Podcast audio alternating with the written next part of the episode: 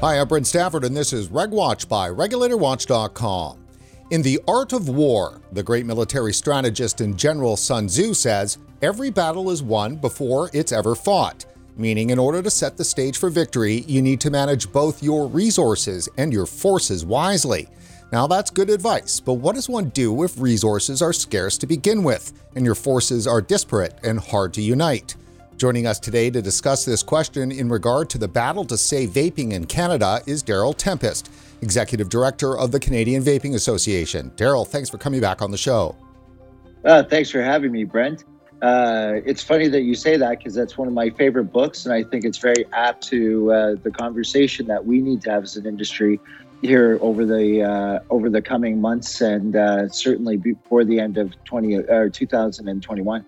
Now, I mean, I bring up Sun Tzu because it's becoming clear that anti vaping opponents really do possess all the key strategic elements to winning the war on vaping.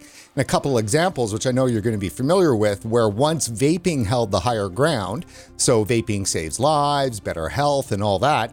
Now, vaping opponents own that ground thanks to the so called epidemic of teen vaping and EVALI, the vaping related lung disease.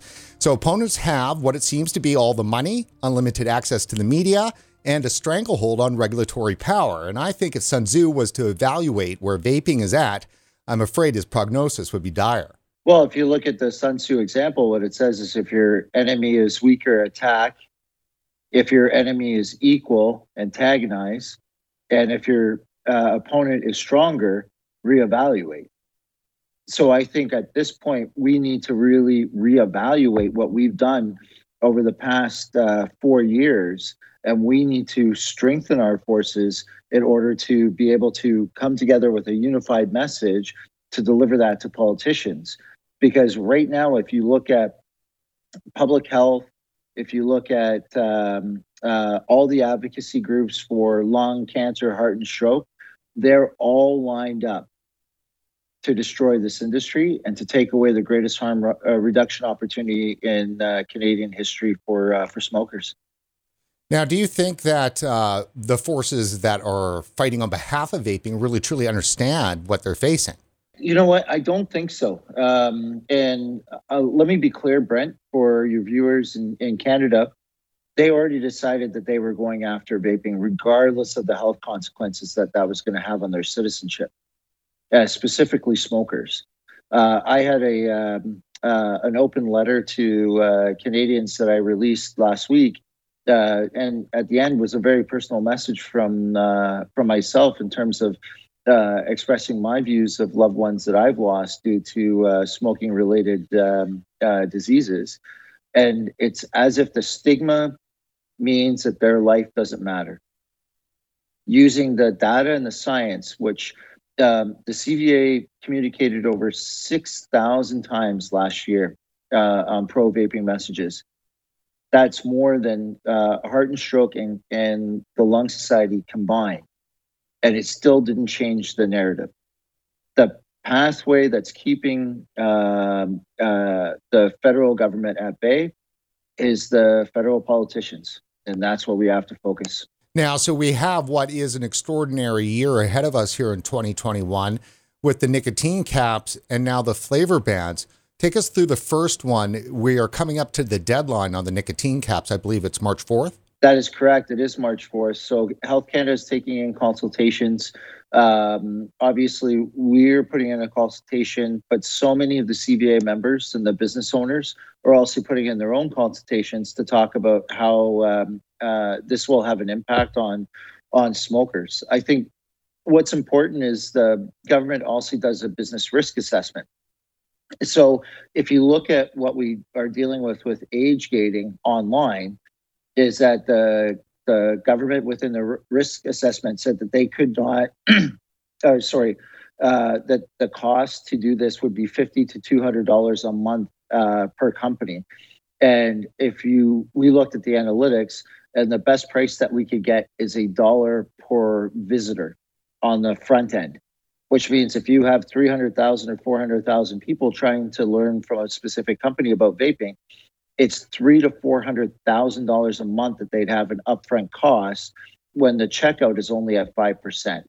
We made sure that the federal government understood that this impact would happen, and especially during COVID, when so many people need to order online, then that uh, that was completely ignored in the uh, policy and regulation. There has been no extension or uh, no um, feedback from Health Canada to help us to ensure that the most successful product in NRT history is available. So, am I to understand then that you got no feedback from Health Canada and the Canadian government with regards to the age gating?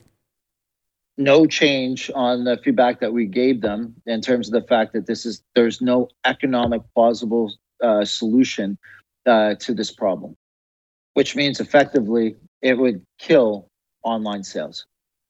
And that's just one thing then. So, I mean, that could kill online sales. You've got the NIC cap. I mean, do you think there's any hope there? I think on the NIC cap, where my largest concern is, is if you look at it, every other uh, gazette has talked about age requirements.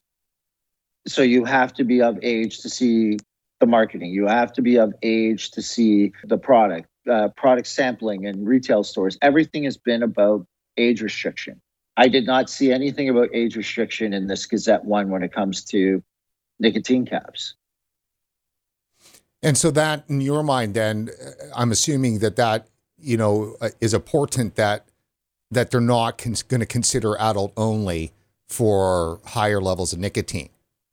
They haven't asked for any feedback about the importance of uh, of high nicotine for smokers, and um, or what it uh, what it is about age gating. So here's the uh, the issue. I think at a at a high level, there is no conversation about harm reduction. Not at a federal level, not at a provincial level. It is not talked about by the health groups, the health advocates. You know, you got some of the most amazing information coming out of the UK. Uh, you know, and we put out a release today uh, the UK has now said that they can be smoke free by 2030, smoke free as vaping as their um, as their platform. Our government has said to Canadians, uh, we can be at five percent by 2035. So my question is, why aren't we embracing um, a, a product that is at least twice as successful as uh, as NRTs, and within their studies, they're finding that it's anywhere between 64 and 74 percent successful. So we're seeing rates that are unparalleled in terms of the opportunity to uh, to reduce harm and death. And one of the largest cost items that we have for uh, universally uh, paid for healthcare system, and it is completely being ignored. It, it's not being talked about at any level, which means that the only people that can bring this up and the only people that can drive why this is important is our own community. And that community includes the businesses that support our industry and our consumers. And let's just take a quick look here, you know, at vaping in England, an evidence update including vaping for smoking cessation, February 21st, just out from Public Health England. And boy, they've certainly been consistent now, seven years on, uh, of coming out in support of vaping. But it seems that Canadian Health Canada and Canadian policymakers are not following their usual standard process of closely aligning with UK. I think it's even beyond that, right? So we look at uh, the war on vaping. The war on vaping has started with uh, youth experimentation. Now, Brent, you and I were young guys. I'm sure we experimented with stuff when we were kids. The ability to legislate that out is is not possible. What have we always done traditionally? Is that we've limited access. Booze went to liquor stores. You had to show your ID. Um, uh, now with cannabis and that regime coming uh, on board for Canadians, it's it's following the same mold. Um, and you have a product and a conversation that vaping should be regulated like it's a tobacco product when it is the clear answer to being anti tobacco, to being the pathway to success. Embracing technology and embracing harm reduction um, is is is critical. So you know, uh, the government of Canada is talking about decriminalizing hard drugs. Um, there's been programs for fentanyl. I mean, for the COVID response, they've shut down businesses. They shut down the economy to address what uh, potential deaths could come from um, from COVID. Yet, all the evidence supports vaping as uh, the most critical breakthrough that we've had in the largest form of preventable death globally. And it's completely being ignored, especially by some of the organizations like Heart and Stroke and Lung that are supposed to be vested and trusted by Canadians to support the values of reducing combustible tobacco. It's maddening, if you ask me. After five years of covering this, I can't believe that it's getting worse. How could it be getting worse? Because we're not stepping up and we're not having our voices heard. So, um, a member of parliament friend of mine, uh, we were talking about this exact uh, problem. And he said, You know what, Daryl? For, for, every one or two vapers that, uh, or companies that call into my office about how important this is, I get concerns from 400 to 500 parents who said, I don't want my kids to have access to vaping products. And there's, if you look at um, why there's so much success in the UK uh, with this platform is because government is vested in doing the right communication about if you're a smoker, you really need to transition to an NRT. So whether that if the prescriptions work for you, absolutely. If um, if patches work for you, great.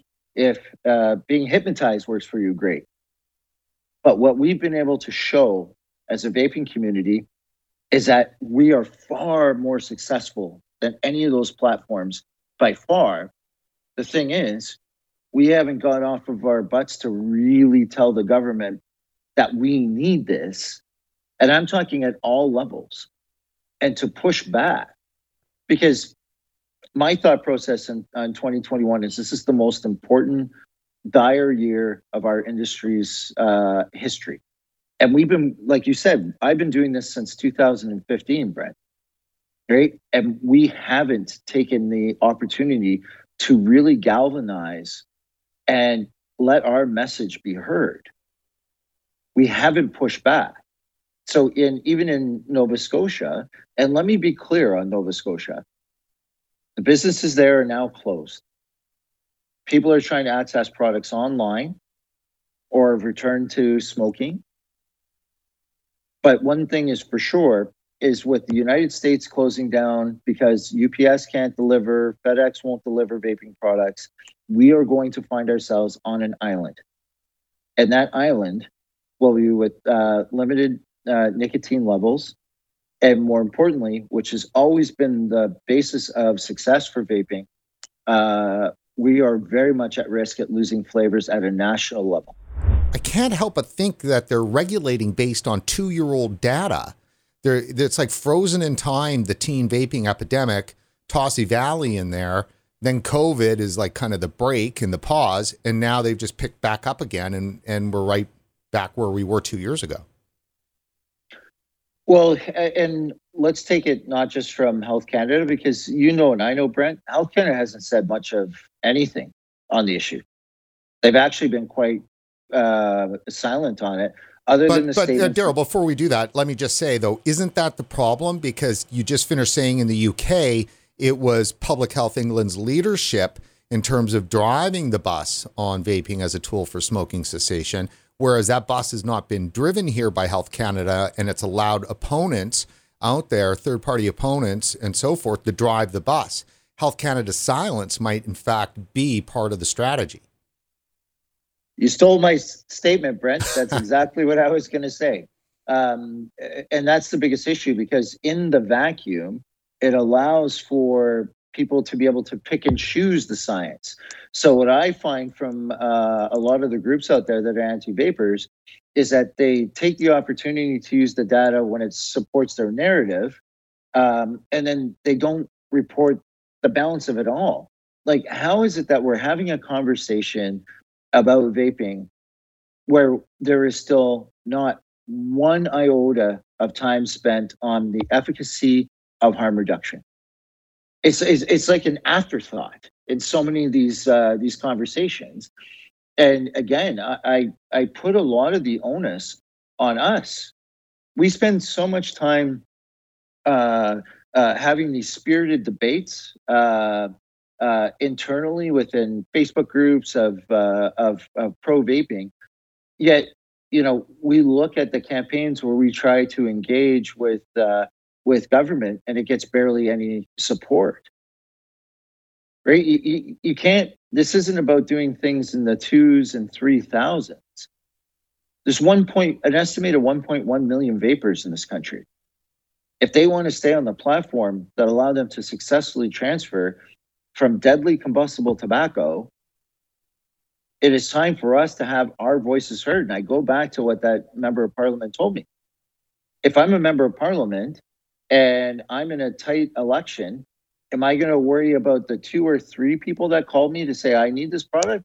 Or am I going to worry about the 500 to 700 parents that called me and said, I don't want this? Let's introduce our audience here uh, to an opponent now, one that they might not be very familiar with. Everyone's familiar with Canadian Cancer Society, you know, heart, stroke, and lung, the body parts, all that kind of stuff. But they might not know about the Ontario Tobacco Research Unit. Basically, it's the Dalla Lana School of Public Health at the University of Toronto and also co sponsored by the Center for Addiction and Mental Health, which is definitely a powerhouse. I mean, how concerned should vapers be about the work that's coming out of this unit? Extremely. Extremely. What's important to understand, I think, in terms of uh, of this group, is that if you were going to build a playbook on how to dismantle this industry and take away the largest harm uh, or reduction opportunity that we have uh, for smokers, this is the group to follow. They're well funded. Um, they work with public policy, and actually, uh, a lot of the information that they share about the insights of how bureaucracies view us or how public health views us, they have a direct line to these groups. So if you want to know where the risk is in our uh, in our future, both as retailers, manufacturers, and and most importantly consumers, these are the guys to follow. There was a great uh, line that was given to me the other day, and what that line was is they talked about dual use you know, if you both smoke and vape, uh, your your health is at risk. So that narrative is the same as saying if you vape and juggle with hand grenades and you take the pins out, you're at risk. It has nothing to do with the vaping part. It's the hand grenade that you should be really worried about. Right. In this case, they're using that same false narrative that says we'll pick and choose the data. We won't even tell you how we got it what the population size was or how it compares to all the other statistics that are out there. They'll just say, these are the numbers.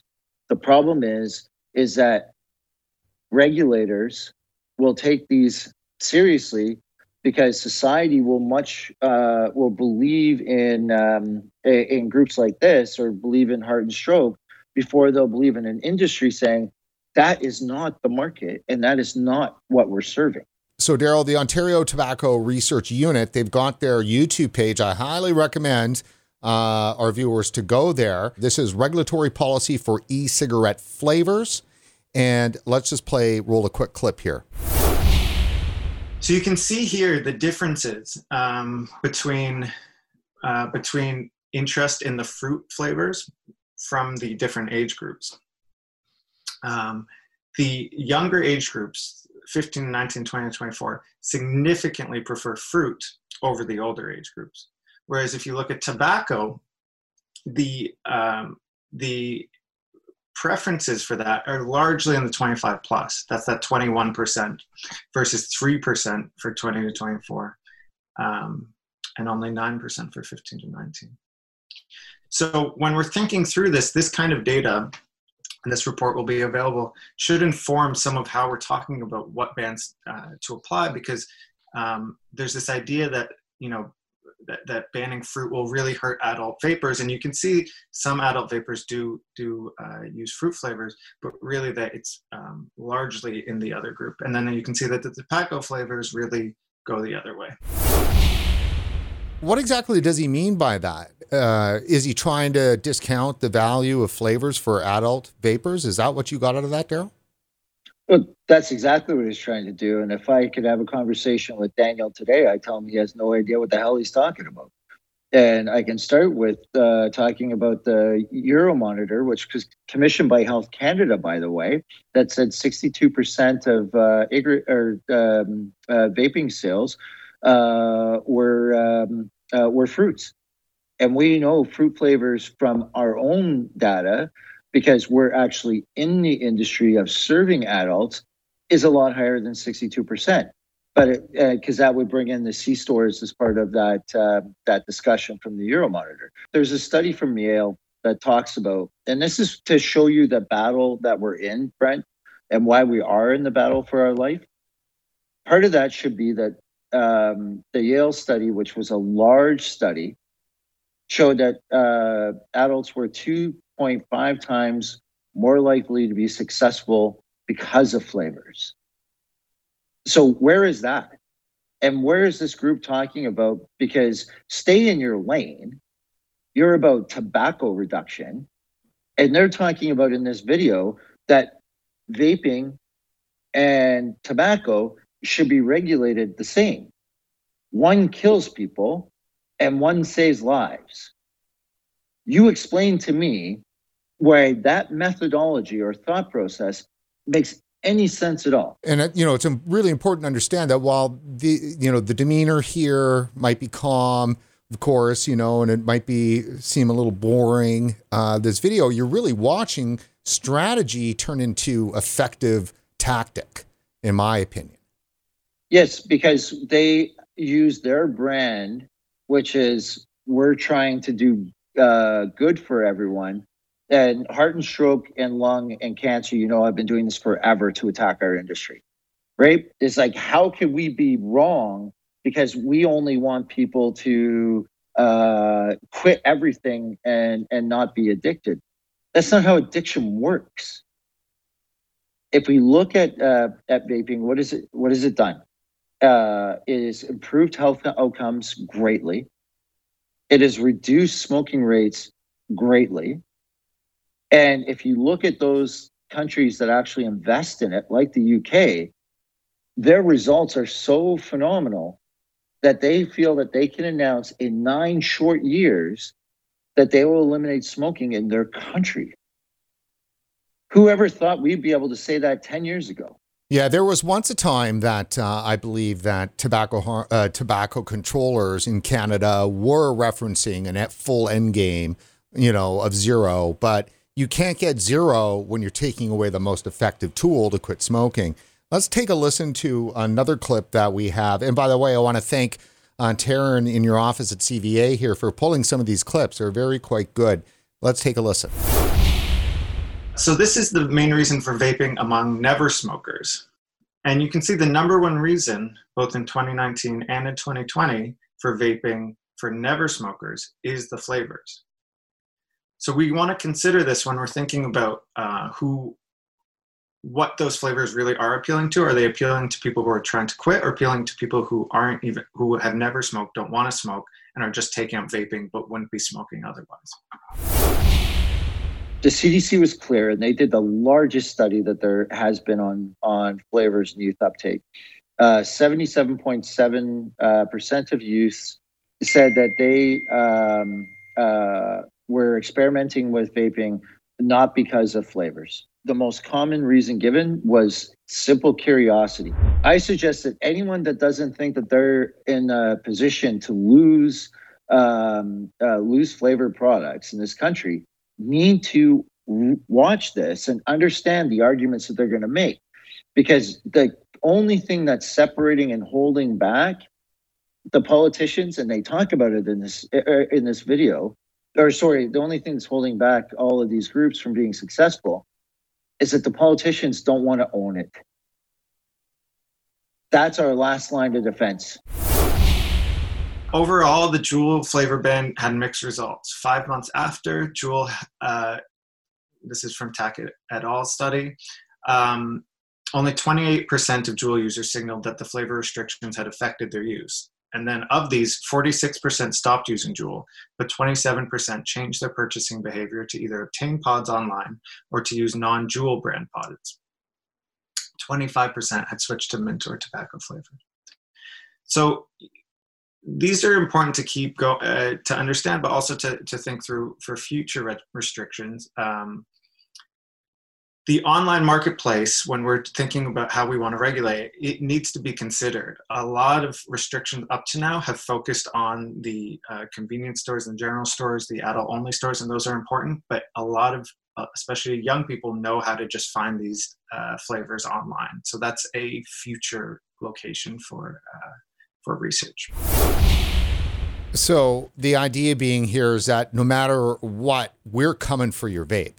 Well, and remember when we used the example about uh, you know if you you vape and uh, uh, toss hand grenades that you could be a danger.